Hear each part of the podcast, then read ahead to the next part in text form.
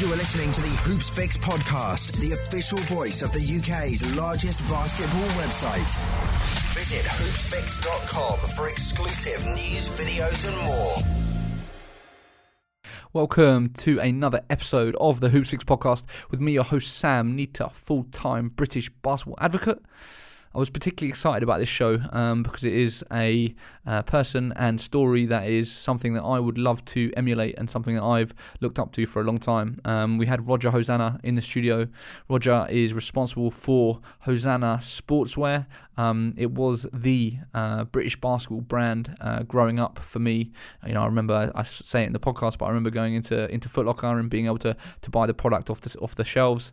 Um, and the things that he did as an independent, um, whether it was the product, whether it was the events, um, the level of sponsorship that he raised, um, the business that he built, uh, is hugely inspiring um, and something that I would, you know, love to do myself uh, one day. So it was it was awesome to get him in and kind of dissect the story and get him to uh, go into detail about the the backstory, you know, why he set up the brand, um, how big it got, uh, and why unfortunately it, it, sort of came to a close, and then potentially um, potential developments for the future. So yeah, it was super interesting, and uh, I think that you will uh, enjoy it, especially if you were deeply entrenched in the basketball scene um, back then.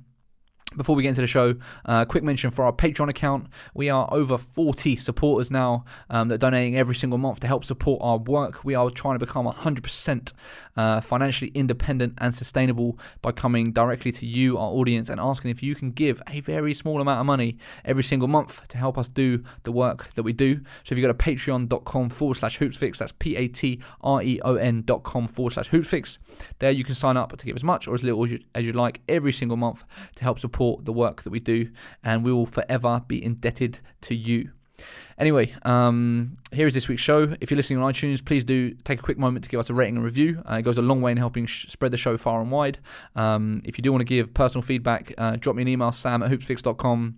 If you don't mind uh, giving feedback in public um, on Twitter, Facebook, Snapchat, Instagram, YouTube, wherever, um, at hoopsfix is the handle. You can find us there.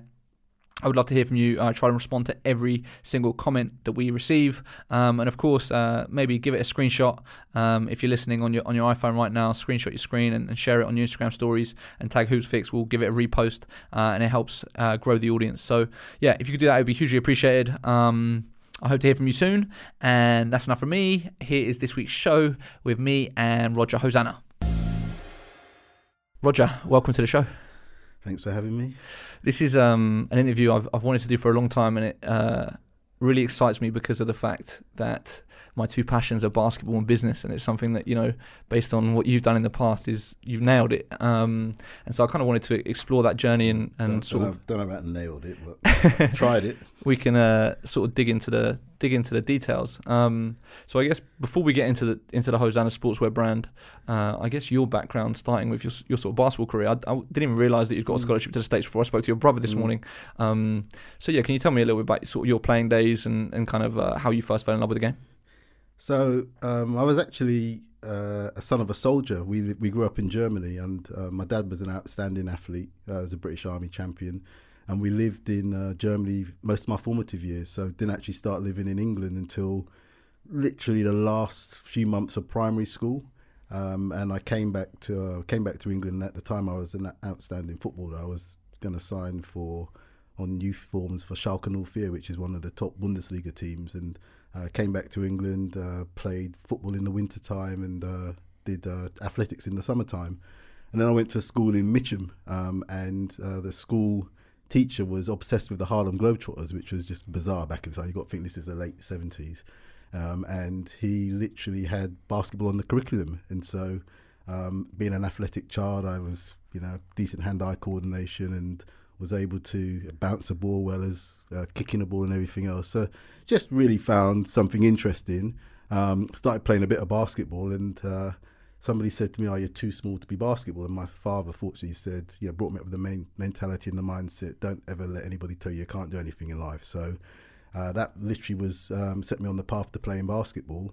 And I was supposed to go. I was fortunately I was blessed with um, with a brain. I was supposed to go to Dulwich College on a scholarship, and uh, I turned that down because I wanted to go to Eastfields, which um, at the time was one of the few schools that um, that played basketball as well. And I went to Eastfields High School. Kevin Hibbs, uh, who's still very close to me and my friends to this day, uh, he was a coach at Eastfields. And he will tell people, he said, he said at my wedding, he said, uh, you know, I cost this man a fortune basically because I stopped him from playing football. I said, look, you need to uh, make a choice between basketball and football. So at the age of sort of 14, um, when I joined Eastfields Middle School, I started playing um, um, basketball over football. And we had a fantastic basketball program. We were national champions. Um, and I grew up with the likes of Richard Scantlebury. Um, you know, his, uh, his brother and Rich and Pete. Pete went to the school as well and we were best friends. And our team was, um, I mean, we had our starting five, four of our starting five. Um, in fact, all of our starting five went on scholarships um, to America. We were affiliated to the Kingston basketball program, which at the time was the Glamour program.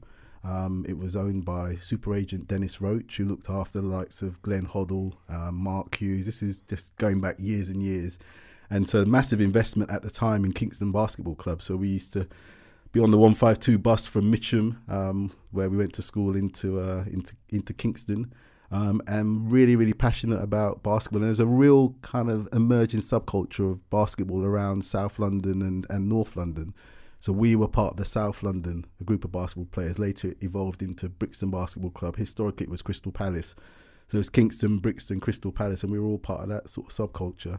And at the end of, um, after sort of doing well in my um, first set of exams, um, I was on a basketball camp, and uh, Kevin Cantwell, who was affiliated um, to uh, Georgia Tech, um, he was one of the coaches. He's my coach on my camp team, um, and the head of the camp was was a legendary coach called Bobby Cremins, who was like the coach of Georgia Tech, coached the likes of John Salley, Mark Price. He was at the camp, and after the camp, he said, "Oh, you know what? If you uh, continue playing at this level, you've you got a good chance of getting a scholarship." So from that moment, I just literally just forgot about the books. So I went from having outstanding O levels to having just awful A levels because all I was obsessed with was just playing basketball and getting a scholarship.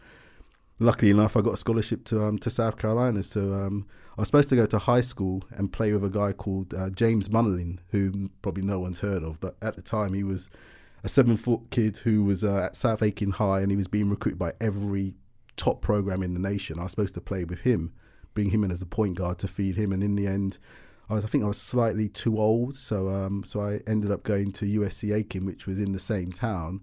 Um, so it was a regional campus of the University of South Carolina program. People say, "Well, where is Aiken?" Never heard of Aiken. So um, I say to people, it's the home of James Brown. Uh, James Brown had a mansion, still does have a mansion um, on the um, Aiken Georgia Highway, um, and the fridge. If you remember William Fridge, uh, William Refrigerator Perry, who played for the Chicago Bears. Okay, yeah, yeah, I recognise Yeah, so the fridge um, and his brother Michael Dean, they were basically both from Aiken. So I was in this sort of small town. Uh, in South Carolina, but my good friend Richard Scantlebury, he was at Coastal Carolina, which is now a Division One school. Um, so yeah, we were on scholarships back in the day, which was just just bizarre, ridiculous. Anyway, my coach ultimately got fired, and then that kind of compromised my scholarship. So I, I left a year early, but went back to summer school to sort of finish up. And I came back to England at the time. I was um, signed to Kingston, so I'd, I'd, actually done an illegal deal. I was actually being paid by um, by Kingston Basketball Club, by actually by Dennis Roach, who at the time was the biggest football agent. So he was Johan Cruyff's agent. So he'd done this sort of side deal where I think mm, I'll, I'll just talk for myself, but I was certainly getting money while I was at college, which would have made me ineligible. Um, and I was getting free flights to and from. It was ridiculous, absolutely insane. But it kind of all led to me having a real insight into the business of sports and what was going on in sports. Um, anyway, I got back to um, to Kingston, so I came back um, effectively two seasons early. Um, and Kevin Cadle was a coach, and I basically did a pre-season with him. And at the time, uh, Kingston was stacked. I mean, Steve Bontrager, Danny Davis, Martin Clark. I mean, the team was stacked, and I was just not going to play. Was that was the when they were playing in Europe and stuff? Correct. Yeah. So Kingston was the glamour program at the time, and I'd sort of come back, um, and I was sitting. I would have been sitting behind seven or eight Americans. Um, and uh, my dad was advising me, and he had a meeting with Cadle, and Cadle said, "Look, you know, basically he's just not going to play." Um, so uh, it was, you know, it was brutal at the time, and um, and I'm like, oh, I'm out. I want to leave. So I actually transferred to um, to Crystal Palace, who at the time was still a big club, but I transferred around the time that the money ran out. Um, and I transferred for the pricey sum of five hundred pounds. It was ridiculous. It went to arbitration. Um, initially, I couldn't play. They were haggling over money. It was just, uh, yeah. In the end, five hundred pounds. And I played at Crystal Palace, um, and we were. I think at the time it was the Carlsberg League, and we were we were poor. We were dire. We were, but we had a really really young team, um, and we had some fantastic times. And um, I played. I think it was a couple of years. um, playing for Crystal Palace, and then I realised there's no money in this, and so I didn't really want to get to sort of the end of my career having no money and starting sort of the real life. And so, uh, right place, right time. My major passions in life were sport, fashion, and music. Um, and um, I fortunately got an interview at the Burton Group um, at the time. Before they sort of demerged between Arcadia, which is um, Philip Green, and, uh, and and Debenhams. So the old Burton Group, I got an interview in the sports department. Had an interview on the Friday and started on the Monday, and that Oh, was wow. in um, that was in 19, July 1989. And so literally that set me on the path to where I am now. So I've always worked in the sports fashion business since then. Did you did you stop playing basketball completely at that point? So I was still playing, but it was a real struggle because um, aspiring to have a career, a professional career, and then sort of playing sports, and we trained in the in the evenings, um, and so I was constantly having to sort of rush from work to get to training, and then in the end, it was just it was too much of a compromise, and so I was fortunate enough to be right place, right time. The whole licensed sports trend was about to start, so it was the whole era of sort of um, you know, um, NWA and sort of the affiliation with the LA kind of sports teams and the New York Yankees and all those logos, and how that evolved into licensed sports generally, and how that also evolved into football licensing. So um, I was really knowledgeable about American sports, and so I kind of rose up through my, my professional ranks really, really quickly. So I made the choice actually stop playing basketball properly um, and uh, just focus on my career. So I still played. Um, but you know, I was more focused on my career, which was obviously the sensible thing to do at the time. So So ultimately, um, you ended up being a buyer, right? Is that correct, Is, yeah. is that yeah. where you started? Like, what was kind of your prog- prog- prog- career progression um, within? So I started as an administrator. Um, Yeah. So literally, the guy just basically writing the orders, doing all all the, all the basic stuff. Um, resented making tea, um, which um, just that at the time was just a real, you know, it's just that was me. I was just like, Yeah. well, I, I don't drink tea. Why am I making tea? So I was, you know, real some learnings sort of going into the sort of the professional world, but actually playing sports and playing sports to a high level you're, you're generally pampered, aren't you? So it's going from that world to the real world. Um, but I was really, really blessed with having some really good mentors in um, in in the Burton Group. So John Pickard, who is um, still one of my mentors to this day, and a guy called Richard Finch. Um, so I started on shoes, and I moved over very quickly to clothing. Um, and within six months of sort of joining um, the Burton Group, I was like traveling here, there, and everywhere because I was so knowledgeable. I was so passionate about sports. I'm a bit of an anorak. Um, so uh, you know, level of detail was just ridiculous, and so that was seen as a real asset and added real value to the organisation. So I rose up the career path very quickly. Within two years, I was a buyer, and I was travelling here, there, and everywhere very, very quickly. So essentially, um, the um, the product that was actually being put on the shelves in Champion Sport, which at the time was the sports division of the Burton Group, and ultimately became the sports um, department of Debenhams was effectively all the clothing was pretty much me. So I was like setting trends. Yeah. So what? In, for people that don't know, like, what exactly does a buyer do? It's like you decide what the clothes are going to be that are in the stores that Yeah, people buy. Yeah, good question. I mean, at, at prior to actually having the interview, I would never even have thought about that career path. I had no idea how product ended up in stores.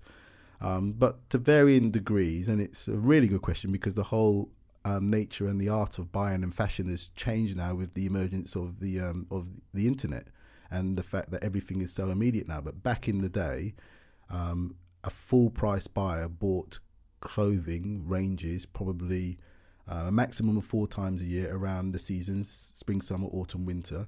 But in most cases, um, twice a year. But specific to sportswear, and this was all around the time that Nike, Adidas, um, Reebok were really exploding, was the whole timelines of actually the futures program. So you were buying on really, really long lead times, having to massively invest in money upfront, um, and you were effectively making decisions based on trend or knowledge on what product was going to be in stores. So essentially I would be traveling the world um, to pick up trends or to get an idea of what was emerging from a trend perspective. And at that time, I had no formal fashion training. I did some courses, but it was really just an instinct and just an awareness of the lifestyle because I would, I lived that lifestyle. And then being responsible for putting the product and the ranges in the stores that consumers would ultimately buy. Wow, it's uh, yeah, it's kind of crazy. So when the when did the sort of thought first? Do you remember the thought first start coming in your head of like, I want to do my own thing. I want to create my own brand. I would say the summer of '92, um, and it was, uh, and I remember it was '92. I mean, at, at, up to that point, I was just um, happy to have a job, which was the next best thing to playing sport. Was basically, um, like I said, really, really passionate about sport, fashion, and music. So I literally was getting free clothes, cheap clothes. Um, I was going to fashion shows, parties, whatever. Um, so really, at that point, it was just more about I just had a really, really nice job, really interesting job, getting paid really, really good money, um, and living a good life. Um, but then in 1992, I spent three weeks in um, in Harlem. I remember it was I'm pretty sure it was 92 because it was the year that one of my favorite movies came out, Boomerang, with um, with Halle Berry and uh, Eddie Murphy. So I remember going to the movie theater in Harlem to watch Boomerang, and we literally loved the movie so much we went back and we went back. So I was I was in Harlem with um, with uh, Matthew Ryder um, and uh, and his brother, and so um, we literally that um, three week period. I think was, we were there for a, a long time.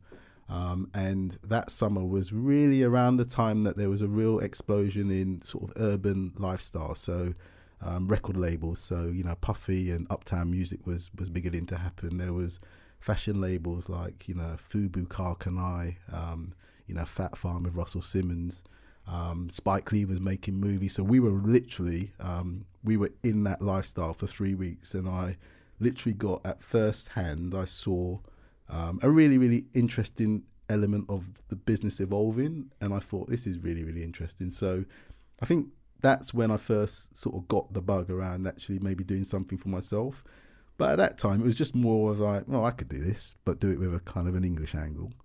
Um, so I'd, I'd, I'd pinpoint it to, to 1992, where, like I said, I hang, had one of the best summers of my life. Hung out in New York City and went to some fantastic parties and hung out with some really really cool people. Some of them are still some of my friends to this day um, I'd say I could pinpoint it back to then. Yeah. And so then, how did how did the idea evolve from there? Like from the initial idea in, in the summer of '92 to you know when you ended up creating uh, Hosana, which when did it first launch? 1998, 99? So I actually, um, I left uh, Debenhams in in in '98. So so what happened was. Um, a, a, few things. So we, um, at the time, like I said, the big trend was um, was American sports. So um, and obviously one of the big American sports was was basketball. So I was in and around um, the emergence of that that trend, um, and then going to place, you know, going to All Star weekends, going to Super Bowls and stuff like that. So from a business perspective, I was working with two licensing organisations. So IMG, one of the big sort of management companies, they had the rights to Major League Baseball. Um, and I was working with another group called Crossland Industries who had the rights to like 60 odd American colleges, so all the big ones Michigan, North Carolina, etc. So I was developing um, ranges um, for the stores, for um, just really consulting um, with those um, and then at the same time, the football explosion happened. So again, it was in and around the, the sort of the evolution of uh, the football league into the Premier League, and so I was working with a company called Kick Sportswear who were doing like the licensed T-shirts. So all of those things were sort of happening while I was sort of making my way up the ladder.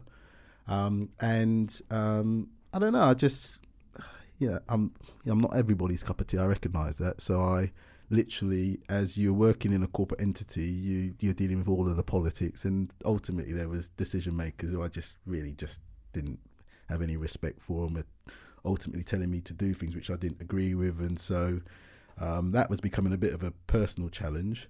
Um, and so at some point I thought, oh, you know what, I've always had an entrepreneurial spirit. I'm probably going to go out and do something on my own. So really, what happened then was, um, you know, Matthew um, Ryder and, and, myself, we basically uh, we identified that in English basketball, uh, by then it was I think it was, it was the Budweiser League. Um, or the BBL. I lose track of time. There was this ridiculous rule where you could have literally how many, however many imports that you wanted. So there were some really, really talented kids who were just not getting the platform to play basketball in in in, uh, in the senior level in England. So there was, you know, some great young players who were going away to college, coming back. There was no clear pathway. Um, so around the time all of the other stuff I was talking about was happening, we had also identified that there was a real challenge in a sport that we were really passionate about. So although we weren't playing at a high level, we were, you know, we would we had the history. We'd sort of come through really good programs. Um, but we were also in good careers, which we felt we could have an impact. So we just um, said, you know, literally just devised sitting around dining room table at Matthew's house. We just talking. We said, oh, you know, we should just put on a basketball tournament. And I think at the time, the only tournament that was going on was um, I think Joel Moore used to. He was a big player back then. Joel Moore used to have a tournament, and we were like, oh, we can yeah put on a tournament. So um, so around the same period, Adidas were looking to get into basketball or to get back into basketball. So with my network in or my connections at work, um, I was basically you know, hanging out with the Adidas executives and whatever. So um, I sniffed that they wanted to sort of get into basketball.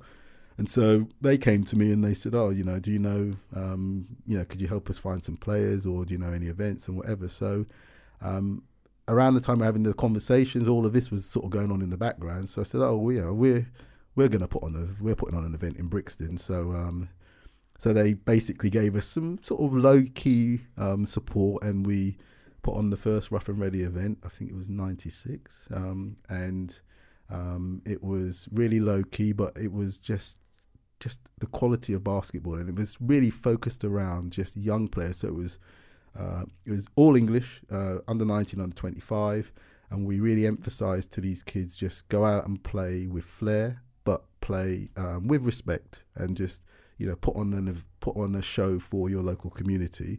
Um, and at the time, we said, uh, you know, we'll if we ultimately make this, we didn't even think that it would grow to anything of any stature, but if it if we can generate some money, we'll sort of give back to some sort of charities or, or organisations. So we were really trying to really give um, young British players um, an opportunity to have a platform. And so, yeah, it, there was an element of politics involved, but at the same time, just um, do that, but also do that in the right way. So, um, you know, sport in so many ways has, you know, has got me to where I am today because in terms of sort of life skills that you can derive from playing sports, um, I was fortunate enough to have that experience, and a lot of kids don't. So, um, so that's how it started. We just said, you know, we'll, we'll put on this event, um, and um, we'll see how it goes. And we were fortunate enough to get some support from Adidas, um, and the Adidas execs came to the event, and they loved it. And so, um, you know, we went from basically just putting on this event to then the next year, we effectively got a load of sponsorship money. So, um, yeah, Matthew and I are like, well, now we got to step up to the plate because we've got this money, and ultimately, you know, the last thing you want to be doing is getting the money and not delivering, which is kind of symptomatic of a lot of things that was wrong with British basketball. People were just, you know, taking money and not really doing the right things with the money. So we got this sponsorship money from Adidas, um, and um, when we are talking about like figures, are you able to share the figures? So, like from the first year, what was their support like, and then how did it change into the second year? So, the first year was basically um, it, it, was just really kit and just covered our bills. Um, the next year it was it, it, it was it was ridiculous. We went from from literally having nothing, basically, to probably having the best sponsorship deal of any organisation in British basketball.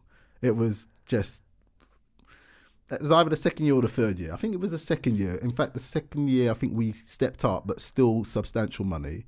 But I think thereafter, when they saw what we did the second year, it was just mad to the point where, with the support that they gave us, we were able to just do ridiculous things like you know at the time hoops tv was the big thing so we were able to do to film um, pre-event stuff we were uh, really doing some interesting pr stuff i mean sports illustrated swimsuit magazine things yeah. like that just all of these sorts of things evolved out of that second year where we went from having a low key event and we were only going to do it on one side, one court at um, Brixton, and we got there early enough. And by then we realised that the hype. I mean, there was people. We walked through the door at like eight, nine in the morning. The event was starting at midday, and there was people queuing. So all of a sudden we realised, you know what, we're not going to be able to accommodate people on one court. So we literally had to move from the one court into the middle court, which I think hadn't been done for a while because Brixton, if you know Brixton Rec, um, essentially they used to split it into two halves, but they had this centre centre court. So we moved, we literally moved into the bigger court to accommodate more people, and then before we knew it, the place was the place was packed. And so from there, Adidas were like, "Wow." And so at the time, then I was sort of like I said, speaking to these Adidas execs, they were rebranding. They were trying to get into basketball.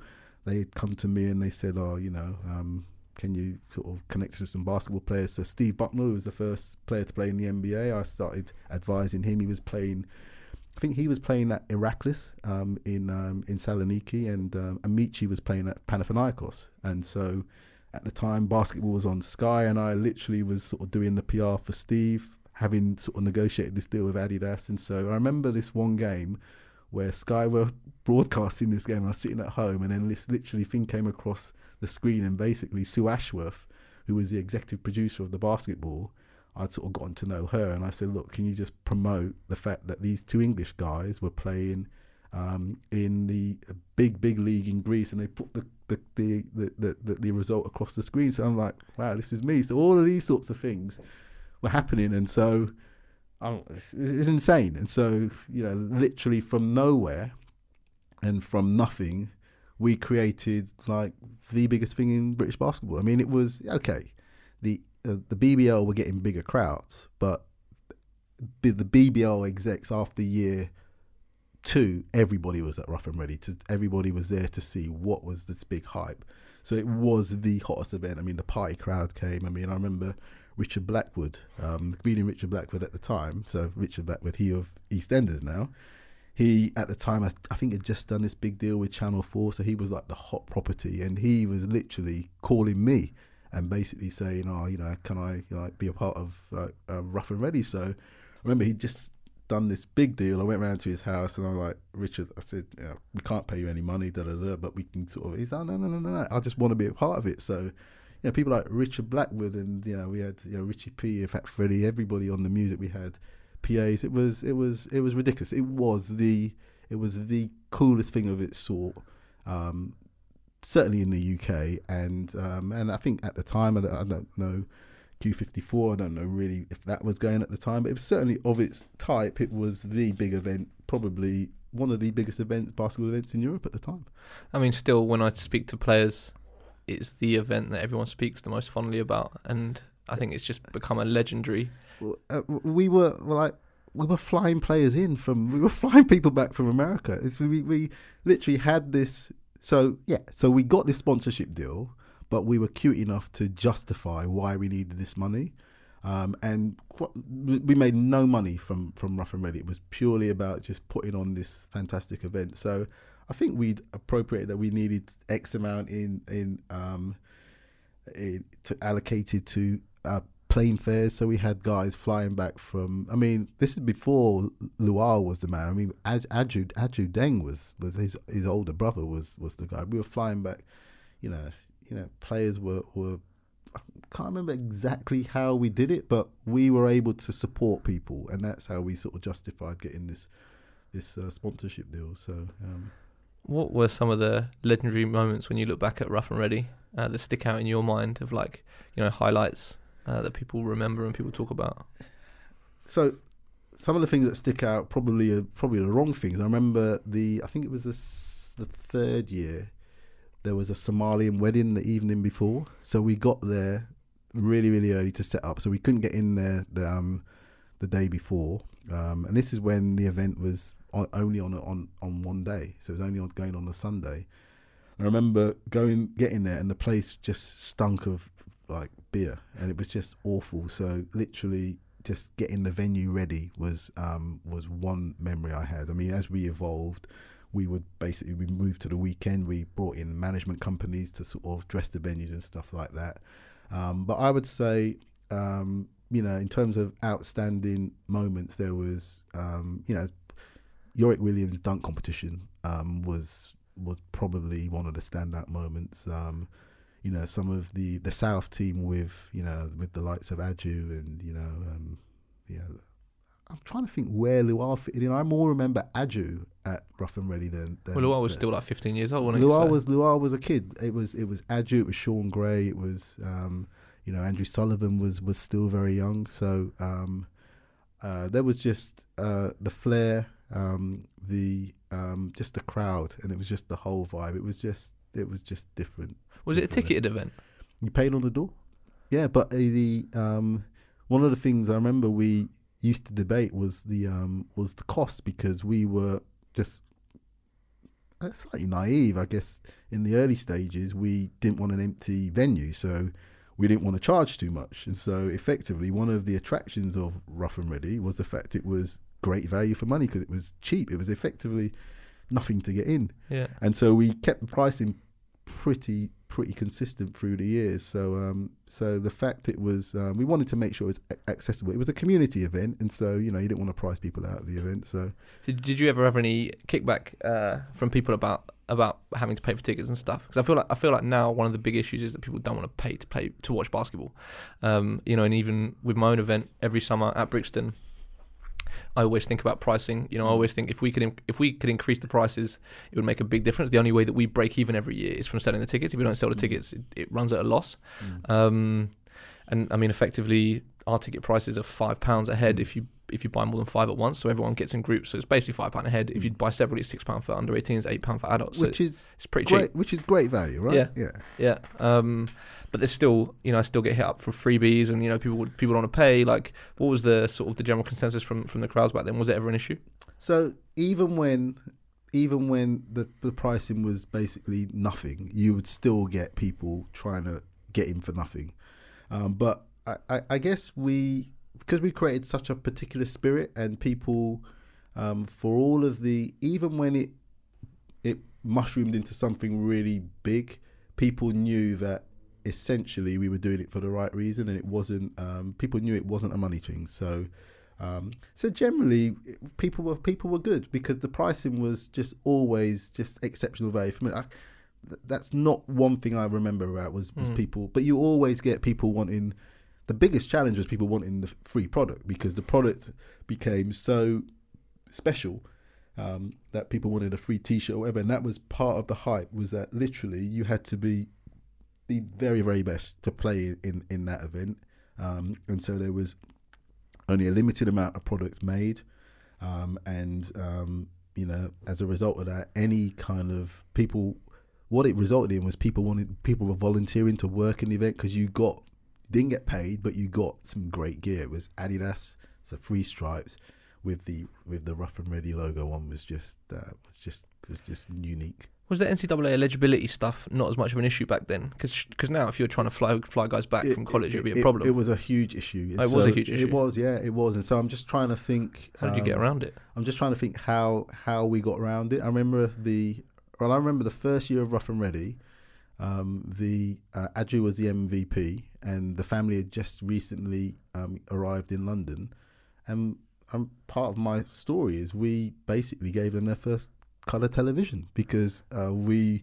Um, I've seen the photos of the massive like TV that yeah. so so so we were so as the as the event evolved, we were getting into dialogue around NCAA eligibility and stuff like that. But um, we you know we knew we knew the system and we knew the regulations and we were very very sensitive to it. So we did nothing to compromise anybody. So I can openly talk about this now because we did nothing illegal and ultimately we were effectively declining things and we were telling people you can't do that because you will potentially cause yourself a problem. So there's a bit of naivety with you're dealing with kids, to Yeah, be honest, and yeah. um, and even now, I look at um, when I see um, all of the scandals in college basketball, whatever, and, and I think, well, some there are some real shisty people around around kids now because ultimately, the earlier you get into these kids, the more chance you've got of looking after them down the road. But um, some of the decisions uh, being made by kids is that's down to naivety. And so we were very very aware of um, of of all of the kind of the problems that we had. We were affiliated to. So I remember Bob Chappell was um, he basically used the event to scout players. He was the team manager for um, the World Student Games team, and we were regularly speaking to him. I remember sort of speaking to the NCAA in I think like Kansas or Missouri or something. There was all those sorts of dialogue going on, but we were we we it wasn't hype. We knew the system, um, and we were well on top of everything. And I think that created a bit of jealousy, I guess, because you know you had unfortunately you had some people who were like, well, who are these guys? What are they doing? They're outside the system. But we went to governing body. We went to um, you know. Uh, BBL and whatever to kind of work with them early on, and they just laughed us out of court. Right, okay, and we just got on with it, and we basically, as, as I said to you earlier, we were able to bring in a network of partners um, who were essentially outside of what was in established basketball, and so we effectively had, we created our own power base. Yeah, I was going to say a lot, lot of the stuff you've done, whether it was uh, Hosana the brand or, or you know Rough and Ready and events and stuff, it, it did seem to be very external to the establishment, uh, the administration and stuff. Like, did you feel uh, there was was it? I mean, did you feel anti-establishment? Did you feel like you were going up against these guys and it was kind of you versus them type thing, or was it like you know you tried to work with them and they just weren't interested, they didn't appreciate what you were doing? Like, they were haters. But bottom line, they were haters. We absolutely wanted to. We we we recognised that there was deficiencies, um, and we but we also recognised that, well, certainly from my perspective, anything you do in basketball, you need to be working under the remit and you need to have the support of the governing body. That's just common sense.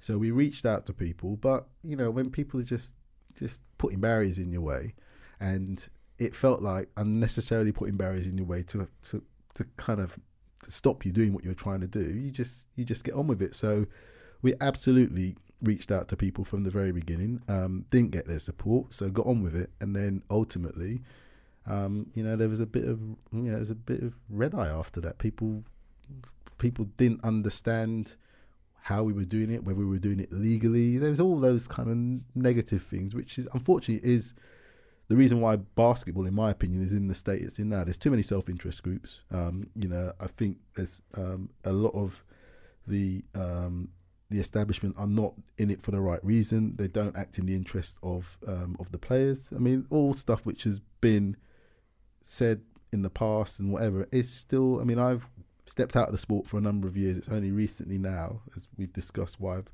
you actually see me around again. Um, and it hasn't changed. And uh, we had the massive opportunity around 2012 to really get this sport on track and give it a platform to lift off. And well, I ask you, has that happened? No, it's one of the recurring things I always ask people when there's not a Well, single person that thinks it's I mean, changed it's, anything. it's a joke. It's it's it's gotten worse. I I mean, literally, I would say there was, from a corporate um, perspective, we what we were doing in the mid '90s. I'd say now is light years ahead of what's going on now. Yeah, I mean it's crazy looking at all these magazines that you've bought in and stuff, and the appearances of, of you know your brand and, and Rough and Ready and stuff is just insane. That's the kind of coverage that you know the sport would kill for now. A- and and to be honest, if um, you know, if you know, people know where I am, and people, you know, while I haven't been around, um, you know, my brother is very high profile, um, and is works very very closely with the establishment. Simon Hosannah, for those Yeah. that don't know. Simon, yeah, no one's ever picked up the phone to me, to um, and he, yeah, people speak to him. And people say, "Oh, you know, oh, you know, we really wish your brother would come back." And Simon's like, "Call him. You know, he's he'll listen." Yeah, Um, it just hasn't happened. It is insane. Like, uh, you know, we just spoke about the sort of the um, the scale of, of kind of what you built with Rough and Ready. Like, you know, how big would you say it became? In my research, one of the things that I dug up was a, a feature that Scoop Jackson had written for the NBA. It was on NBA.com, mm. and he had called it a Hood corporate sponsored, um, a Hood corporate sponsored uh, annual urban event um, every summer. Of the the annual urban event of every summer, uh, and like I said, it was clearly you know light head light years ahead of anything else that was going on and even still to this day if you were Mm. doing the things that you were doing now Mm. you were doing then now Mm. it would still be pretty impressive Mm. um, you know what would you say about the sort of scale it reached and, and how big it became it was it became so big that effectively you had Nike and Adidas scrapping for effectively title sponsor rights to the event. That's how that's how big it that's how big it became. So it, essentially, there was this is before Under Armour. Uh, Puma weren't really in basketball, so the the two big brands in basketball effectively were bidding for for the rights to Rough and Ready. That's how big it became, and and so it's interesting you mentioned Scoop. Scoop, I met at a um, trade show in um, in Chicago, and uh, we. Uh, I think I went on the slam stand and just literally never met the guy before. We started talking, da da da, and then he talked about this event in uh, in London. He goes, "Oh yeah, tell me about this event in London." I'm like, "Yeah, it's, it's my event." So uh, so that's how we became sort of so I first met Scoop, and then we basically became good friends, and you know went to All Star weekends together and, and stuff like that. But um, it, we created something so authentic, um, so different to anything else that was out there. We had, um, you know, we had big brands, um, the two big sports brands, the two big basketball footwear brands, wanted to basically um, be affiliated with um, with, with Rough and Ready, and, and ultimately both brands at some point had title rights to Rough and Ready. How did you balance uh, staying true to the core of kind of what the event was about, and then having the corporates involved, and I guess you know what most people call selling out. Mm. Um, you know, was that a thought that went through your mind, and kind of how how did you perceive it? It just it, it came down to negotiation. Ultimately, we. You know, when you've got more than one entity bidding for something, then you can you've just got a stronger bargaining tool and you're stronger hand to sort of leverage stuff. So um, ultimately we um, we had creative control, um, and um, yeah, when you get um, corporates involved, that they you know they want they they have their own agendas, but when they're putting down a check, then you recognize that they need to there's no such thing as a freelance they need to get something in return but what they really were invested in was the authenticity and we absolutely delivered that just down to you know i remember dialogue around oh, moving it to a bigger venue moving it to wembley no oh, you know, the, the Rough House is the home of, of Rough and Ready, and it, the event is going nowhere. So just literally as having the yeah, just being cute enough to recognise that. So if we'd have moved away from Brixton, then people could accuse you of selling out whatever. But actually, by keeping it in, retaining it in, in Brixton, and dealing with all of the policies, you know how much of a nightmare that venue is to deal with actually gave you gave us absolute credibility. Just the mere fact that we understood our marketplace and we were true to what we were saying. And the question that, that everyone asks um, before we move on to the, to, to the brand stuff um, is why did it stop? You know, everyone's just like this. It was this amazing event that was happening every summer. That was the highlight of the summer. It, you know, made massive contributions to British basketball culture and the game. Um, and it ended. So what, what kind of happened at the end? So you know, it yeah, all good things sometimes do come to an end, but it did end. From my perspective, it ended too too soon. I ultimately, for myself, um, I so going back to how I actually set the brand up and how it all evolved. Um, you know, in um, in 1998, um, my good friend Adrian Cummins um, essentially, um, you know, dropped dead in my arms um, on a basketball court uh, 30 years of age, just r- ridiculous. And so um, it was probably the turning point of my life. And so at the time, I was um, a high flying buyer. Fantastic job, gave me an opportunity to to do all of the things that I was doing in and around basketball. And you know, when you on a cushy number, to actually make that jump into the entrepreneurial world on your own um, is um, you know, it's, it's, it's a brave decision. And so um, I, by then, I'd sort of, with the network that I developed and recognizing that there were some gaps in the marketplace and seeing what was going on in America with sort of urban lifestyle and urban fashion, I wanted to do my own thing. Um, but just really was scared to make the jump and wasn't really financially ready.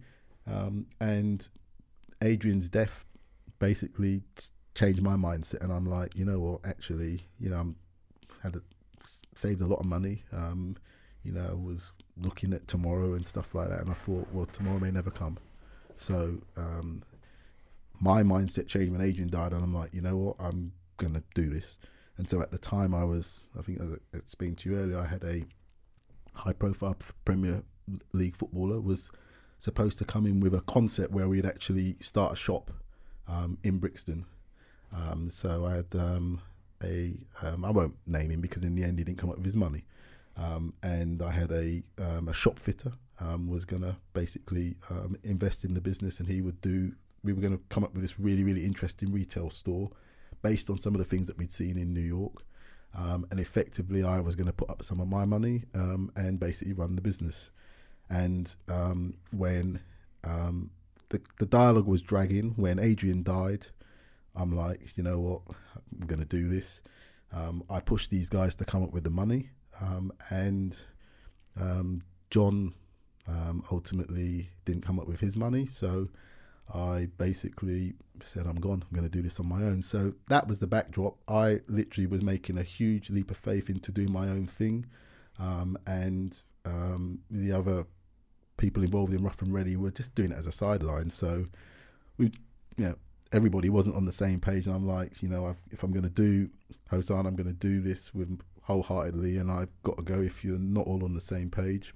And so I basically stepped and got on with my own stuff. And so, um, you know, So I, did you leave Rough and Ready before the last tournament?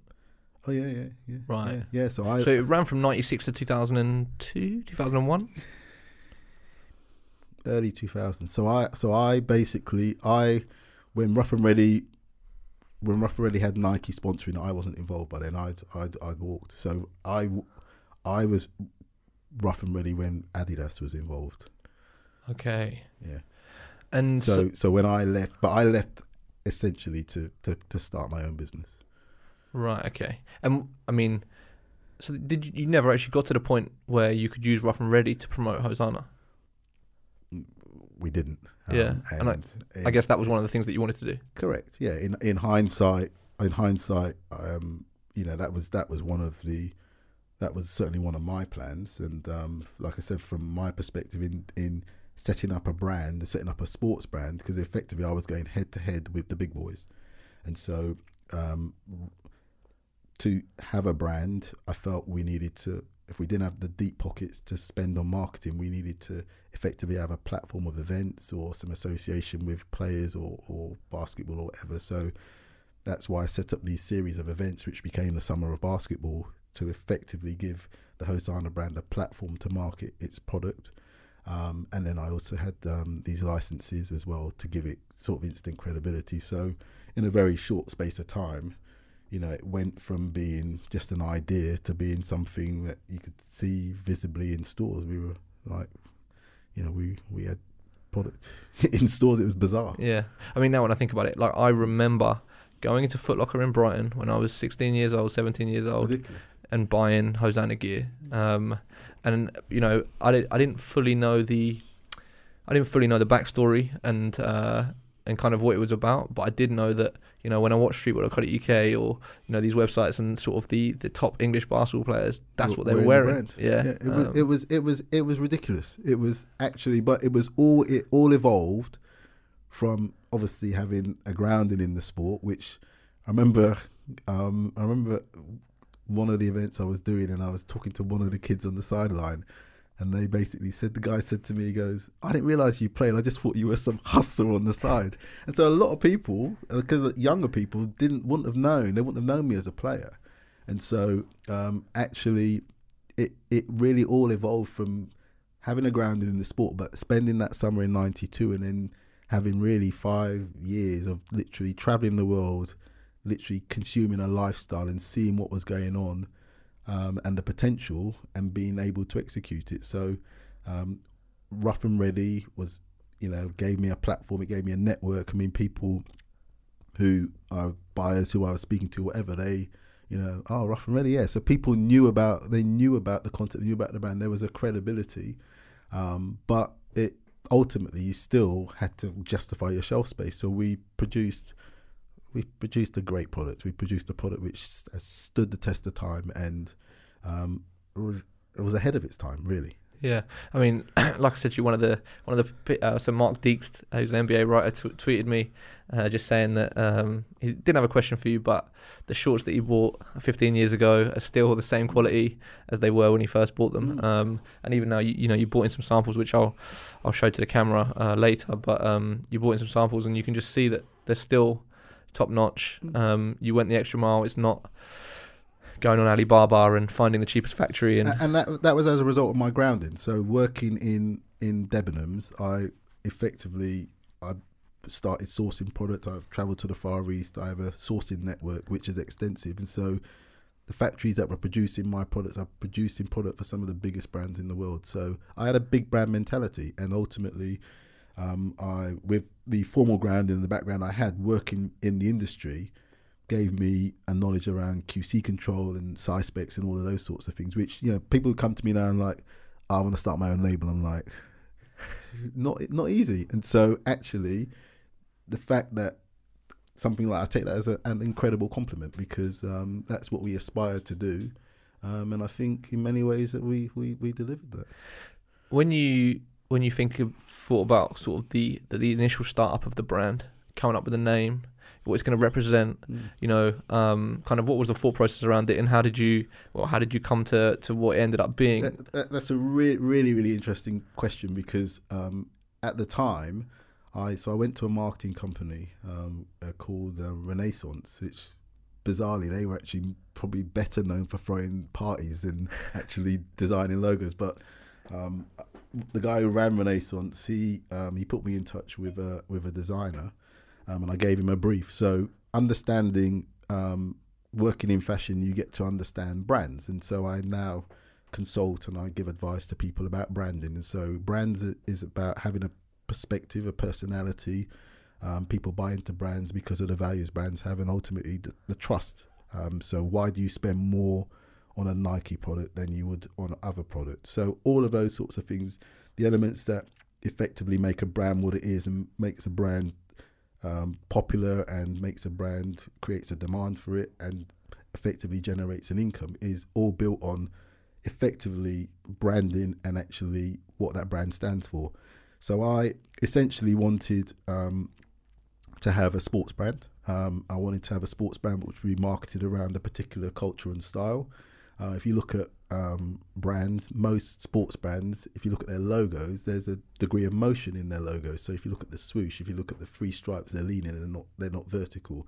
Um, you look at the Puma logo; it's it's the Formstrip is it has motion. So all of these were part of the brief that I gave to um, the designer. So actually, the Hosana logo, effectively, it's the it's the arrowhead, it's the moving arrowhead. That's where the actual um, the inspiration came from, and then the actually exterior is the shape an oval could represent a ball or, or a track or whatever. So all of those were part of the brief. But the interesting one was the name. Um, I wanted to effectively have a um, a name with five letters. Um, so initially, the name was Osana, um, and um, Why five letters? because at the time I think it was around I think it was around the emergence of mobile phones like Nokia and there was a lot of the really sexy logos or brands had five letters and so I think I've been to some branding consultant or branding presentation and they said essentially the fewer letters the more the more popular it would be and so I literally said Osana um, and um, And that was still was that a play on your surname initially? Like I'm assuming that's what it was, or is it not? It was a play on my surname, but then um, because actually doing it properly, when you search for names, you know, the, most names are protected, and you've got you know you've got carpetbaggers now, literally just just you know just buying the rights to names or whatever. So it was ultimately a branding. So a, um, a trademark lawyer had advised me. He said, "Oh, a, a variation on your surname would work." So I thought, okay, that that works. Um, so again back in the 90s it was through the college licensing group I was working with their trademark lawyers I was using them I said look I'm gonna at some point gonna be leaving to set up my own brand excuse me and they basically um they said oh um you know we'll do a search and everything else. And there was resistance from a French kids clothing company called Ozona. It was ridiculous. And so the lawyer who I still deal deal with today this guy Ed um, basically he said oh Roger he said um, he said you know, you've already spent the best part of a couple of thousand pounds trying to trademark Osana, But he said ultimately you're never going to get the registered R, which I thought was really important to have. Uh, because you're going to get objections from this company in France doing zero around kids' clothing. But he said, add an H and it will go through. And so, uh, okay. So I added the H, and literally from there, it went through literally very, very quickly, and there it was. So the, the, the brand became a registered trademark. And it's really, really important that if you're going to basically develop or try to develop a brand, you take care of those real fundamentals. A lot of people don't know because they just wouldn't know. Um, and so um, I've recently um, re-trademarked all the names, so all protected in all the key key territories. Um, class 25 clothing and footwear, all of that is protected still because, you know, people who say to me, oh, you know, well, you know, why don't you bring it back? And, you know, I'm, I'm actively having some dialogue around doing some stuff. Um, but I'll do it under a license model. So I've re-trademarked all of the names. And so that was really. So you just re-trademarked all of the Hosana names. Yeah. Ah, interesting. Yeah, so they're they're they're, they're protected. So um, so I've I've um, So there's a chance there could be some type of comeback. So so so in, in the early stages, in the early stages, I um, I looked at a license model, and so effectively, with a license model, you give permission to companies who buy pay for the rights to develop product in categories you're not necessarily have the expertise in, and that's quite a standard way of developing a brand or a business. And so, um, but in the early stages, I literally just did it all myself.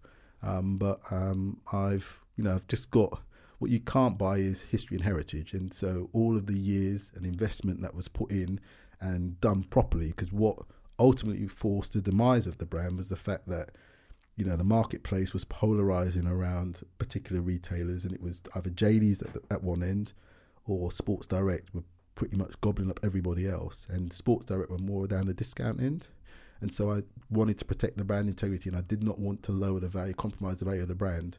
And so ultimately, this brand has had no kind of trash around it at all. It's still perceived as something very credible because of the events it was associated with, and ultimately the comment the gentleman made around the quality of the product.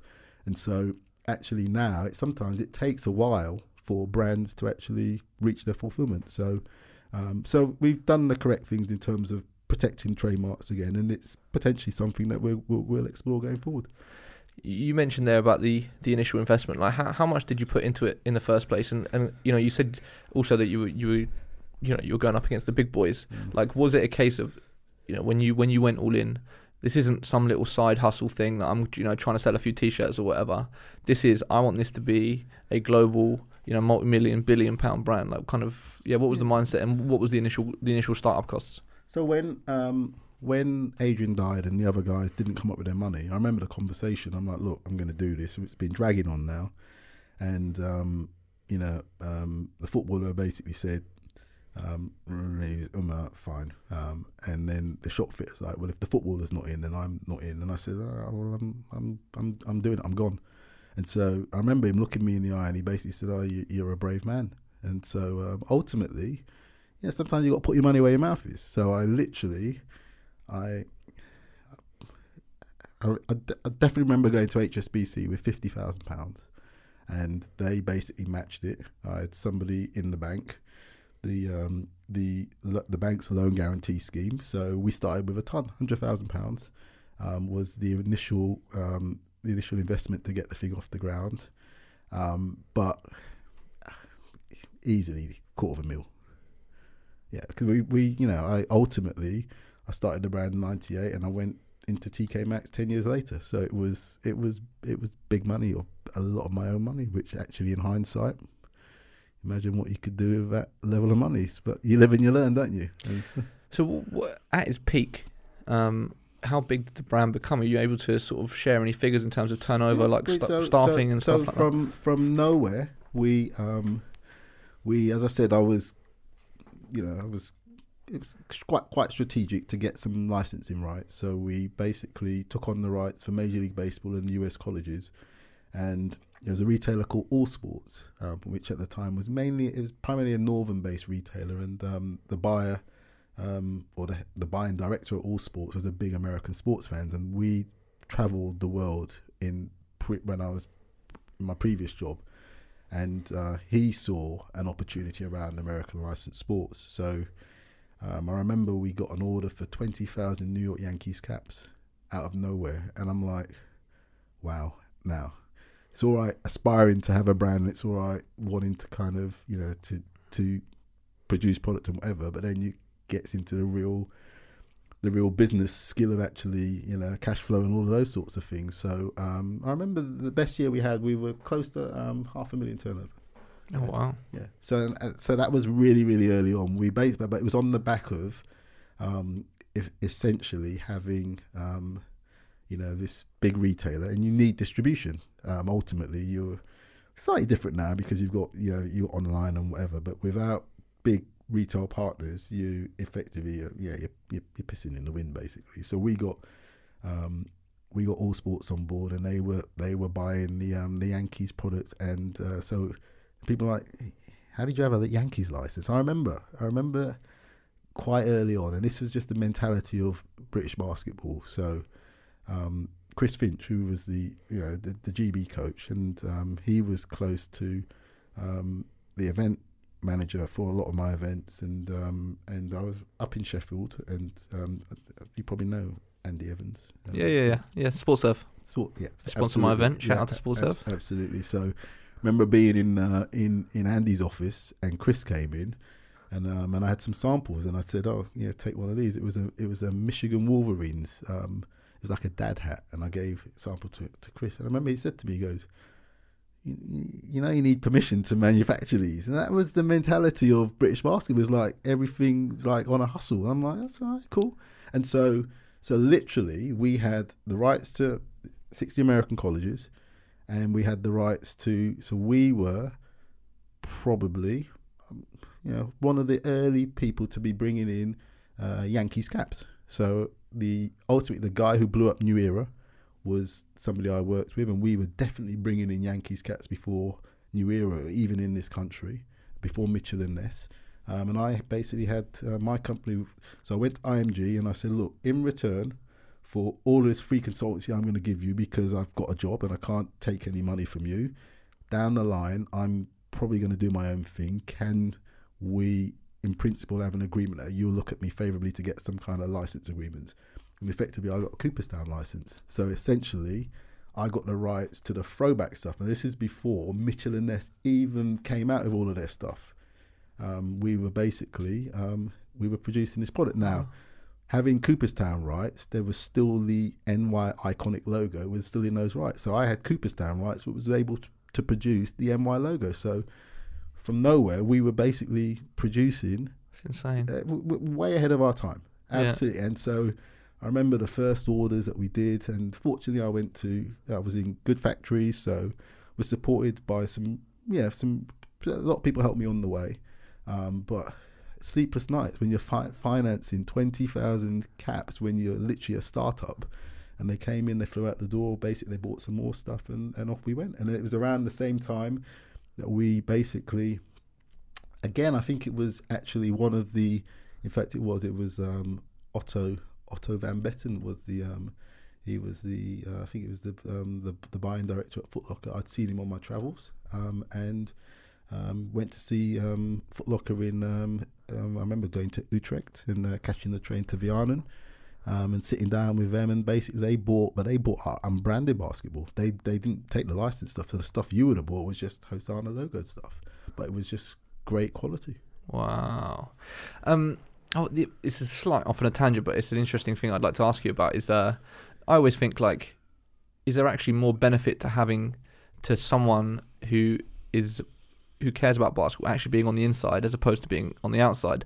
The fact that you were able to do all the things that you did um, and are doing, to me, it almost seems like it's because of the fact you had that very established career, you know, in corporate. Uh, you know, sometimes I think if my mission is to help British basketball reach its mm. potential. Mm right now I'm trying to do it 100% independently. Mm. Well, maybe actually, if I went and worked for a Nike and got a job, you know, in their offices, in their marketing department or whatever, and was then responsible for budget and stuff, Correct.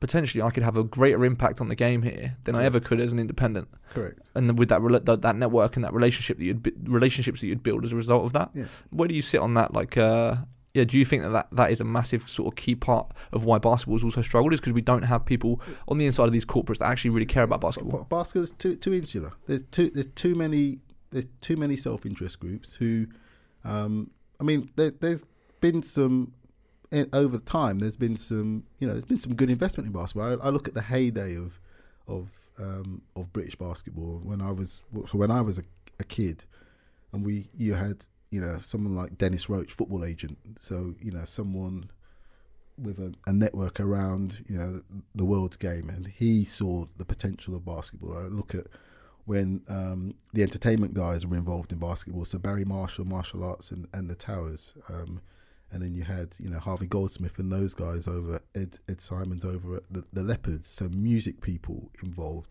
and the sport was so much more professional then, um, and so I believe that you know it does need outside expertise or people with it with a knowledge and an experience outside of the industry and outside of the sport of basketball who can come in with a fresh set of eyes, can come in with proper business principles and, and expertise and management, whatever is is the is the only way forward. And then, uh, in terms of staffing for the brand, how how many did you get to a point where you had sort of multiple employees and offices? Like how how did that work?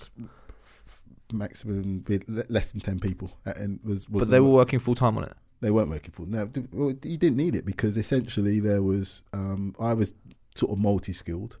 Um, and, and you were full time, obviously. And I, I was full time, and then um, Tony from Bigfoot, um, he came in with some investments. So it was effectively Tony and myself, but then we uh, we brought in sort of third party designers, so all the creative stuff we were sourcing the factories. So you, you didn't you didn't because we didn't have a shop mm. essentially. So the big investment really outside of actually Tony and myself was just really sort of the warehousing. That was, um, but we we had essentially a fantastic creative team, so the Watchman Agency, um, and I was would not have been able to do some of the creative things that um, that I was able to do without them. So they invested in, in the business, and, and Dean had his own business and he had his own staff. So we were able to call on um, to call on. So they had equity in the business. In return, they provided the design and resource Correct. and stuff.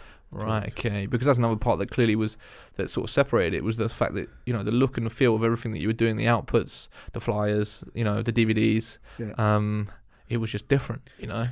And and so there's no way we would have been able to do that on just our own. So we were able to bring in a, a corporate portfolio, which was just, uh, like I said at the time, it was just excuse me, sec- second to none in basketball. So PlayStation, I mean the Sony Corporation, we literally had you know long term agreements with PlayStation, and they were putting down they were putting down big money.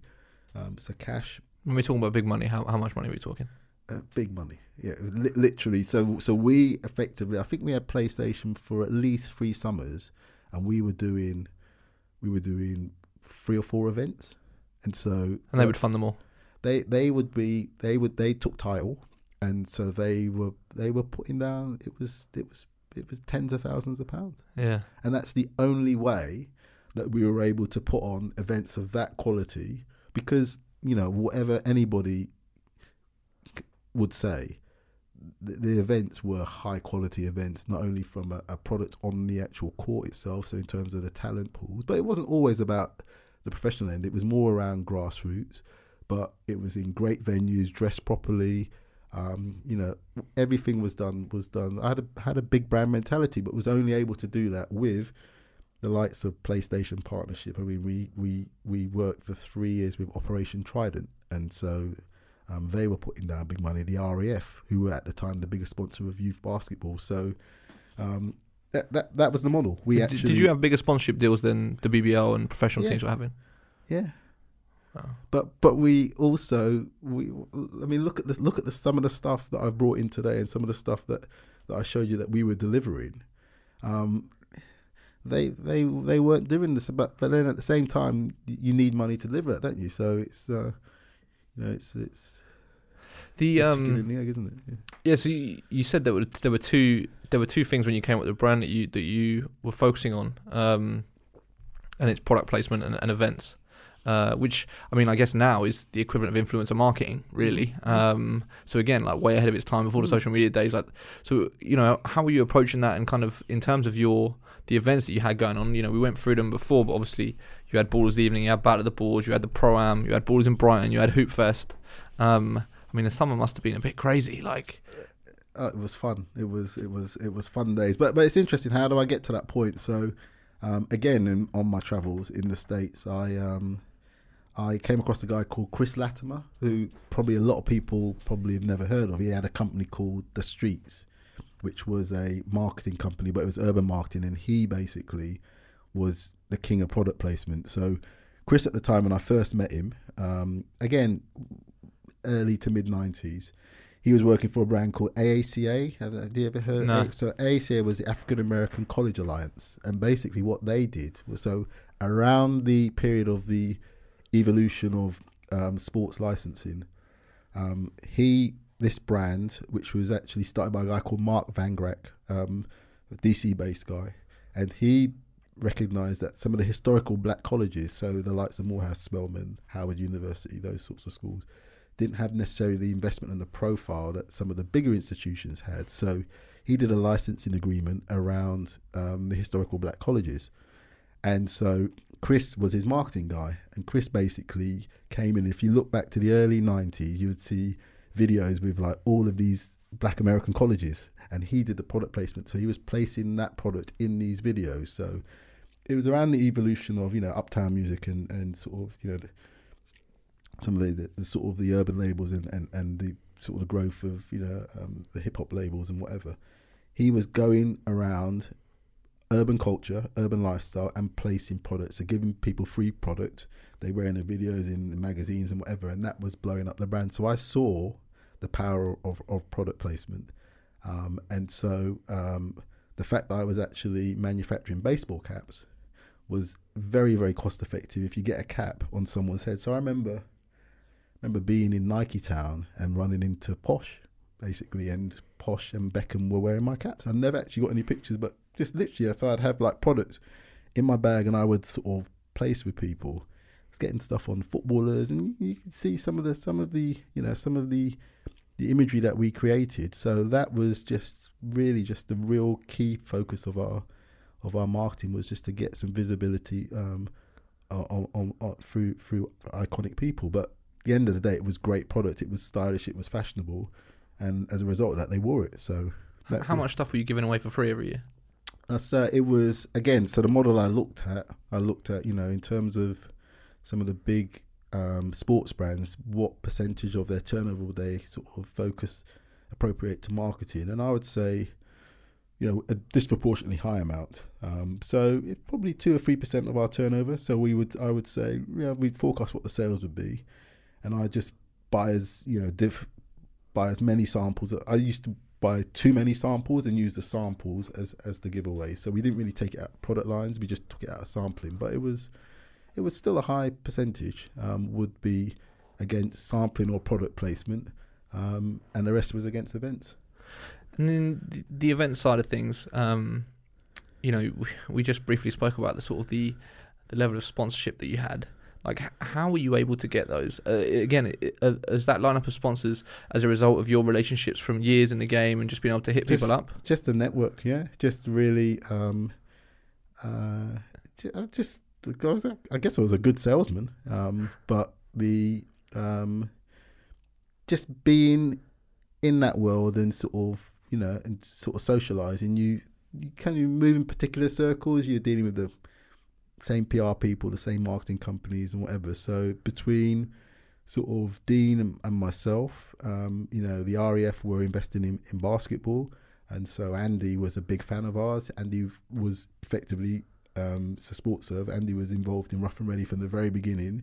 So when um, the RAF moved into basketball, he introduced us to the RAF, and basically they loved what we were doing. But we went back with some real added value stuff. So doing like DVDs and stuff like that, we gave them real value for money. PlayStation was just part of the network that, that we had. Um, but ultimately, we knew people, but we were able to, de- to to deliver a great product and great value. So while we were getting relatively big money for work for the, the stature that we had at the time, we were also giving people great value for what they were getting. So actually, Sony's investment in us nothing compared to the say the Champions League or anything like that. So um, yeah, it was it was it was fun times. Yeah. What uh, you know, you said that the turnover was, you know, at, at its peak half a million a year. Mm. When you're talking about profit margins and stuff, were you able to take a lot of money out? Like, How did that work? Literally everything, any any profit that was earned was was re- was any money was was reinvested back into the business. So I, I paid myself ne- next to nothing. Um, so uh, we didn't we didn't live lav- lavishly. Um, we were we were building a brand. Um, but yeah, unfortunately, when as I said, when we went from having an aspirational sports brand, but when the market was polarizing around these particular retailers, we then moved into teamwear and the model was changing. So the turnover basically it, it, it decreased and ultimately flattened, and you know, and then coincided with 2012 and not getting any of the Olympic money. I'm like, yeah, I'm, I'm done. I've given this a, sh- a good shot. Can't go on forever. Um, and that was the beginning of the end, I guess. What, what what were you expecting for the Olympics? Well, we were um, so we were basically a key element of um, Eng- England basketball's grass development at the time. So we But you weren't working with them officially. Or well, so by then, by the time by the time I set the brand up, we effectively were we we became more establishment. So we, if you look at the events that we did, we had the blessing of the governing body. So okay, so we were able to use the England basketball logo and just you know access to databases and stuff like that. And actually, it started with um, the RAF Final Fours. So we became a partner at the RAF Final Fours. Um, so you know Simon and his team were doing the presentation. We would have, um, you know, we would have a stand at the um, at, at at the events. But we just added some value to the events. Um, and we worked with them regarding sort of structure, and so we effectively we became part of their. We didn't- because there was no off-season program, but we created a off-season basketball program, and so they it was through working with them that you know the World Student Games team came to our events and stuff like that. But um, quite early on, I realised that I was not really able to access any of the government funding because it was a um, you know it was a commercial enterprise. yeah, Um, but then we restructured it and we started doing the events through a non-profit organisation. So Sporting Goals were set up, um, and then we did the usual things, uh, awards for all, sort of sports match and stuff like that. Um, but um, you know, there was some dialogue that was had around sort of our involvement in basketball and sort of scaling things up, and they was just never embraced. So I just thought, why should I continue spending my hard-earned money on English basketball when I know there's people who are basically, you know, benefiting from your work. yeah, and not giving us anything in return. Hmm. And it, you know, it coincided with, you know, by then I had a family and sort of, you know, my, my son started um, kicking a ball and sort of, you know, the time and energy that I was devoting to basketball in the past, you know, there's only so many hours in the day. And I just basically said, I'll start focusing on, on him, investing in him. And ultimately, um, that's why I've been more around football and basketball the last Is few he? years. He's a professional football player now. He's a second year pro at Leeds, yeah. Okay, Yeah. nice. Yeah. Um, I, I did ask you before we start recording. You know, do you have any regrets? Uh, you know, so so. Do you think now, if if you had carried it on, kind of where it could be, you know, do you think it ever could have become profitable and uh, you know really successful big thing, or or do you think that it just ran its course and, and actually it had no hope of becoming a, uh, you know big big big corporate type entity? Yeah, I mean, in in hindsight, hindsight, you know, is is is a wonderful thing, isn't it? So we, you know, I was so precious about it that I just wanted premium. I just wanted just sort of top end, whatever. Now I look at the world that I'm in now, and I'm more around sort of value and price. And so, um, actually, yeah, could I have maybe embraced some of the other retailers and actually created sort of diffusion brands or sort of you know taken things down a, a peg or two and actually that probably would have given us a bit more longevity i mean the plan was always or my vision was always that one of the big guys would buy us out um, and actually moving and so yeah so actually positioning it purely as a premium brand was a mistake in hindsight if we were able to maybe widen our appeal Hmm. but that would have taken time, effort, and money as well. So, um, so no, so no, no regrets at actually doing what we did. Um, you know, I think the fact that um, probably not a legacy, but we sort of created something which has stood the test of time. Um, I think speaks for itself and, and, and shouts volumes. Um, but ultimately, it wasn't sustainable. So um, the fact it wasn't sustainable, yeah, it's disappointing.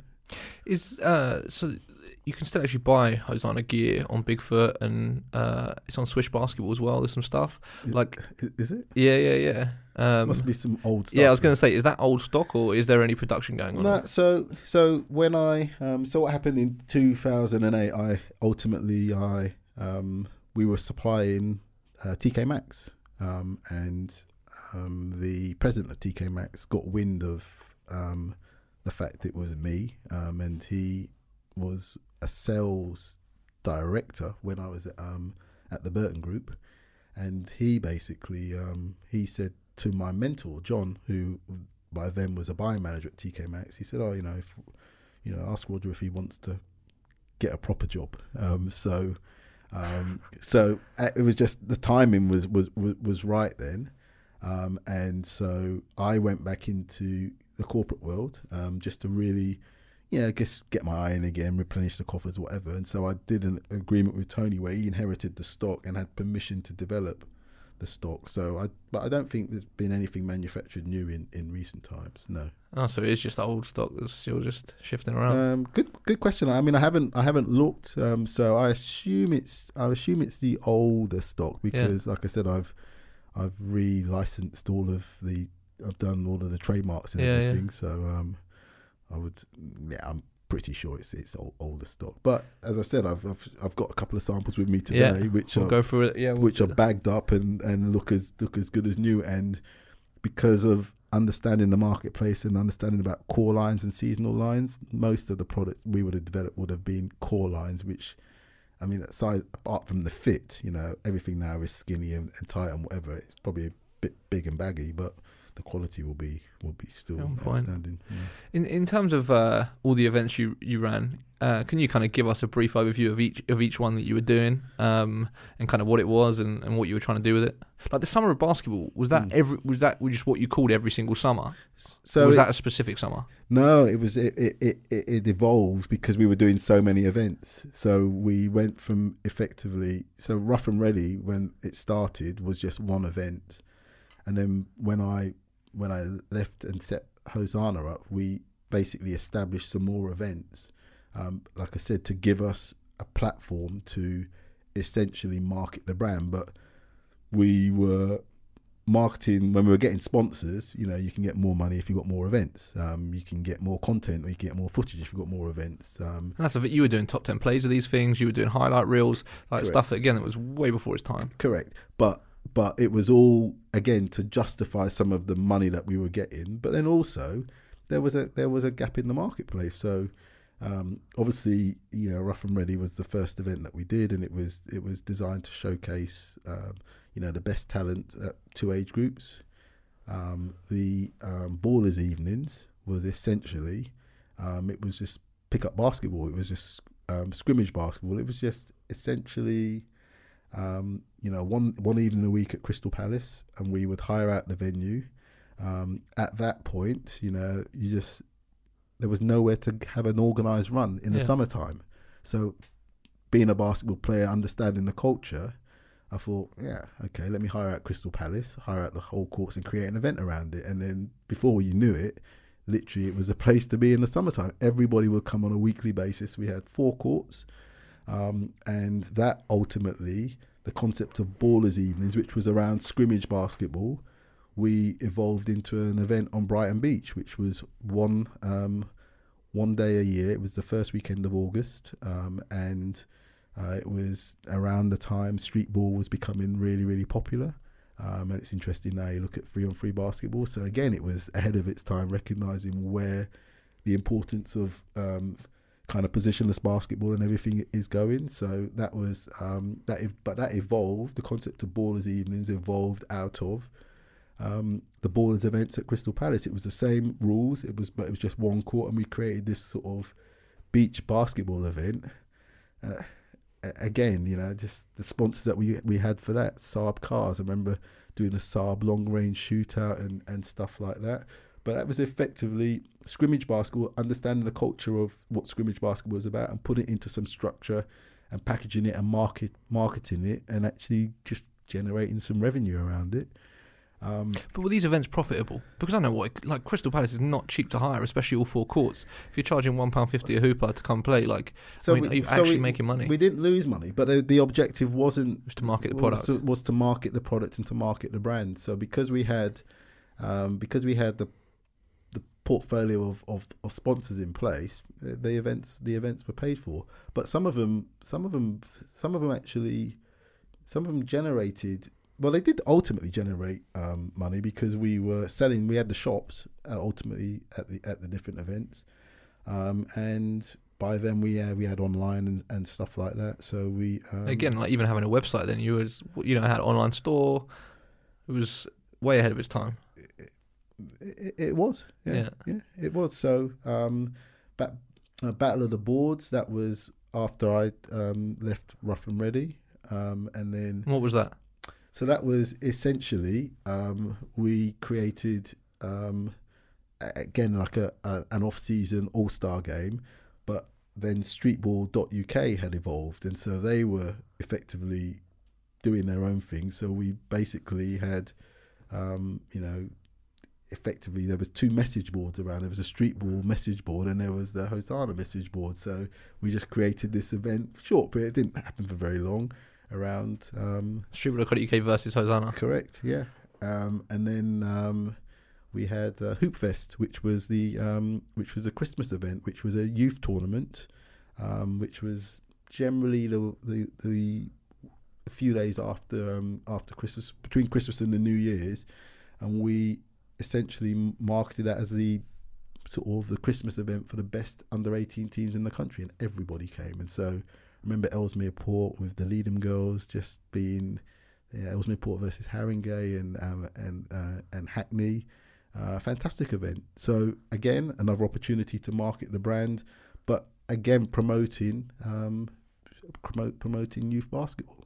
I was going to say, uh, where does Streetball.co.uk fit into kind of your story? Because you know you'd see video video on there, and, and I feel like the culture back then was basically you guys and Streetball.co.uk.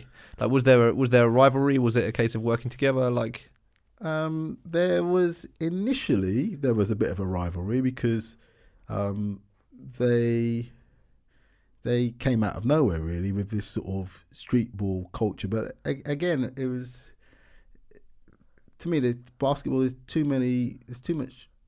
It's too insular. Too much infighting. Whatever. So I think I'm not sure the timelines, but and one we became a spon. We they became our, our shoe supplier for one year of one of the events through the distributor. They were working with Streetball, and so we just basically just created this event around. Um, there was perceived rivalry, but nah. I mean, I, I actually have a lot of respect for what, what Greg Tanner did, and um, and ultimately, but he was again he was ahead of his time because um, you know all of the stuff he was doing and what he was doing with like the, the, what you're doing now with actually filming content and whatever. We just we didn't have that level of expertise, but then his was like a a part time thing. I was running a proper business. So. yeah, the uh, you know I've I've Know I have mentioned this before, but I've toyed with the idea of wanting to go hard on merchandise and actually trying to build a proper brand Mm. now, uh, like clothing brand, and try and do kits and stuff like that. Um, I think your initial reaction was just so much hassle. Don't bother with it. Like, do you Mm. think it's possible? Like, do you think that whether it's you or someone else that wanted to come in and be like, do you know what, I want to build a sort of basketball specific um, sportswear brand, focus on the UK market. Uh, do you think it could be done in a way that is financially viable, sustainable, um, to support, uh, you know, like a real business, if you want to call it that? It's not impossible, but you need you would need deep pockets. Yeah, because You think it requires a lot of investment Yeah. up front? Well, I've just I've just Yeah. kind of highlighted to you what what we were what it was costing us, and that was that was years ago. I think there is The internet would surely make it a bit easier these days. absolutely. So what I think there is there is absolutely an opportunity now for um, you know basketball retail because you know if you want if you if you want basketball product, where do you? I mean, where do you go? And I ask you, where do you go and buy basketball product from now? You got Pro Direct, and I mean, I know kind of the politics behind that business and why they're involved in it. But if you really are a basketball head, is there a forum that you can actually um, go out and buy product um, on a regular basis with the right kind of commercial appeal? Now, um, I believe there are some opportunities, and that's one of the things that you know Yeah, I so, uh, discussed. We're actively looking at doing, and we're going to launch later on. But it'll be a very, very different model. Actually, working in um, in TK Maxx and that whole concept of off price and that channel. I mean, in the modern retail world, the successful elements now are at the real premium end around luxury, or at the value end. The bits in the middle uh, they're the ones that are struggling and they're the ones that are basically falling by the wayside. So I think the opportunity is probably around the value end of the marketplace because basketball consumers just don't have the money really. I don't think on a real scale.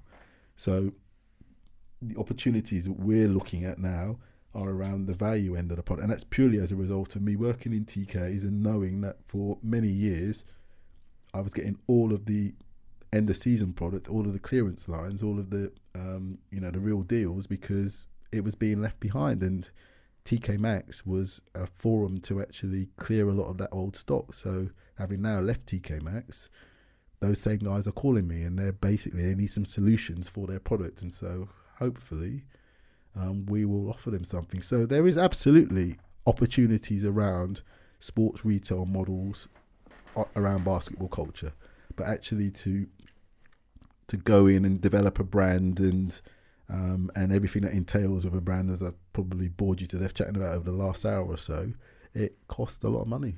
Um, In in terms of what you're doing now, you said you know you mentioned you you you obviously left TK Maxx a couple of years ago, so you're you're back doing your own thing.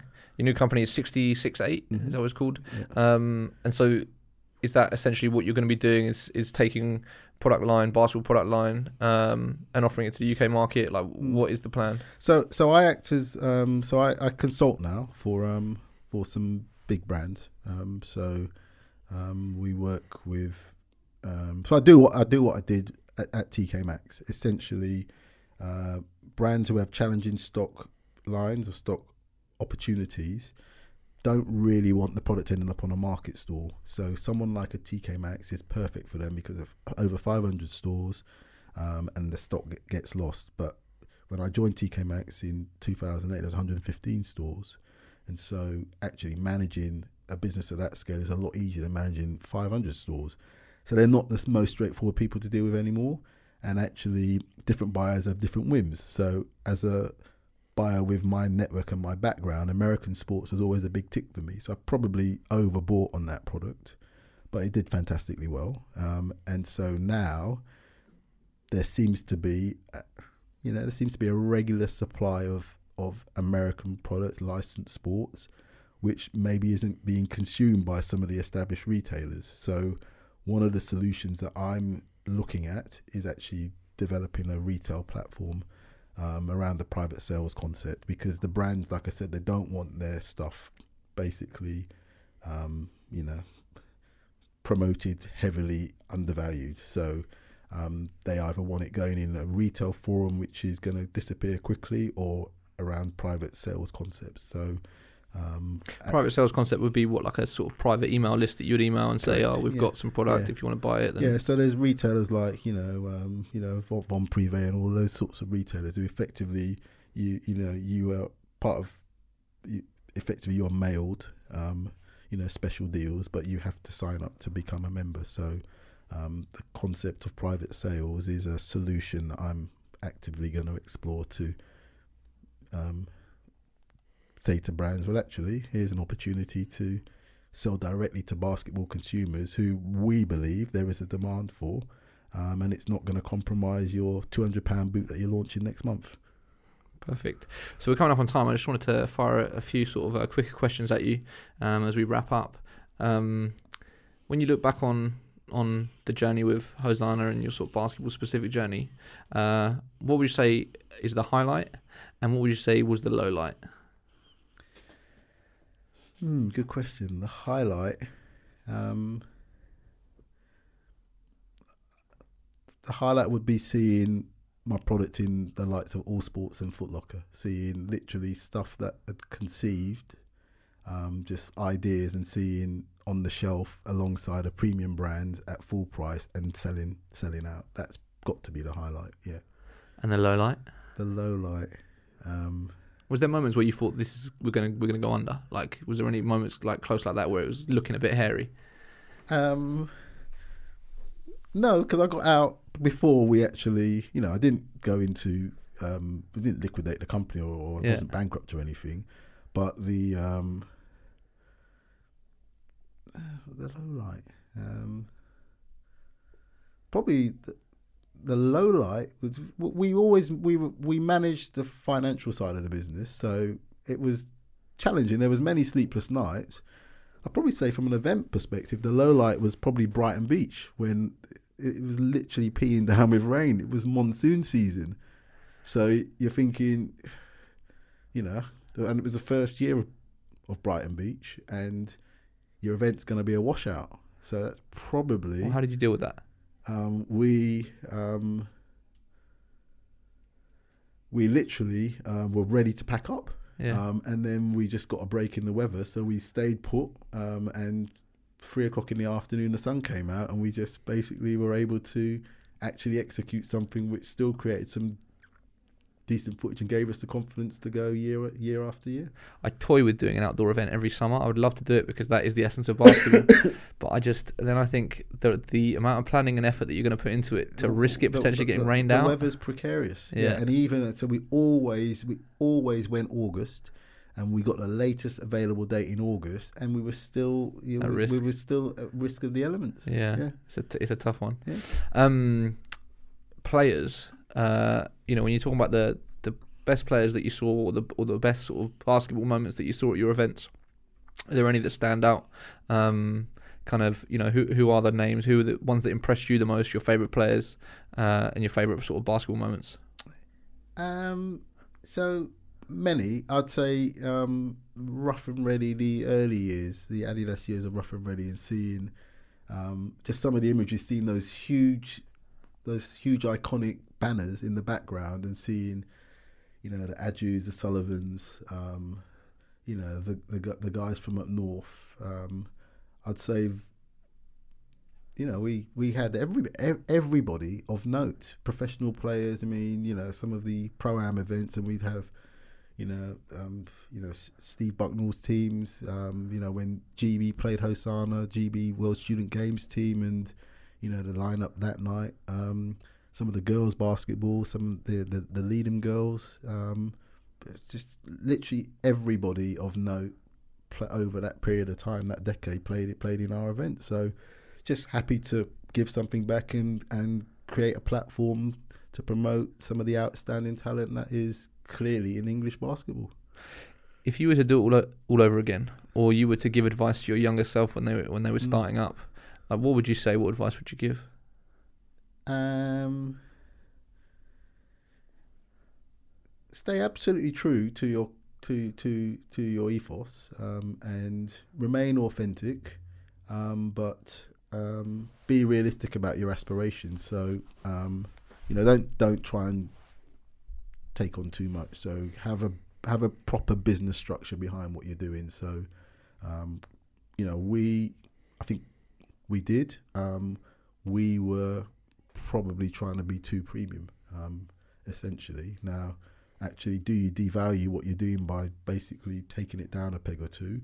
Um, mm, possibly, but my late recent years in, in retail shows that there is the the world now wants a deal, um, and value is everything. Um, so, actually, do you need to be premium? Probably not as premium as we were trying to be, but at the same time, if you're kind of trying to um, you know focus on performance values and and sort of you know excelling and everything else, then you know you, want proper gear, you want proper product, you want proper shoes. So um, no, I wouldn't. I wouldn't. I wouldn't. I wouldn't change anything that I did because ultimately, um, it's made me the person I am, and I'm doing what I'm doing now because of the experiences that I that I sort of um, had over that period of time, and um, and uh, I've fortunate to say I, I, I had a good run. I had a really good run. the final thing, you just jigged my memory when you when you mentioned you talk about ethos and principles. One of the things that that's clear to me when I look back over the stuff was that um, you were have always been very much grounded in having. I don't know if you I don't know if it's like activist is the right word, but sort of corporate responsibility. Um, you know, a sort of social aspect, whether it's working with Trident, whether it's doing anti-knife knife crime Mm. stuff. Um, you know, Rough and Ready was giving a lot to charity. Mm. Um, I'm pretty sure the about page on, on the website uh, had a lot about sort of responsibility to the community and Mhm. stuff. Um, like, why was that such a big thing for you? Why was it not just about trying to make a big, you know, make make some money or whatever? Um, why did you want to marry the two? Um, it's a, a genuine reflection of, of who I am as a person. I was fortunate enough to be brought up by, um, you know, two loving parents um, who, um, you know, really preach family values um, and um, stress the importance of education um, and just remembering or recognizing never forget where you come from. That's essentially who I am. I um, I still live in South London. I still um, hang out at some of the same regular places that I used to. I've you know I travel the world, um, and um, I think it's important to give back and never to forget where you come from because you look at some of the nonsense that is going on in this world, and you look at some of the futile things that are happening in this world, and that's as a as a result, a consequence of a lack of fam- family values and a lack of upbringing and a lack of education. And so I think it's important for me, who's had the opportunities um, and the network that I have around me, of lots of similarly minded people who now act as mentors and who want to give something back um, because it's important to know where you come from before you can really have any kind of idea of where you're going. Absolutely. That's a, a perfect place to leave it. Um, I mean, there was there's so much stuff I've got on this list that I wanted to go into in, in detail, but uh, we will definitely have to do a part two at some point in the future. Um, thanks for coming all the way east. You said it's uh, it's been a while since you've been here. It's not not Yeah. somewhere you come too often, but I really appreciate you making the journey. Um, and and thank you so much. Yeah, Sam, thanks for having me. It's a pleasure. You are listening to the Hoopsfix podcast, the official voice of the UK's largest basketball website. Visit hoopsfix.com for exclusive news, videos, and more.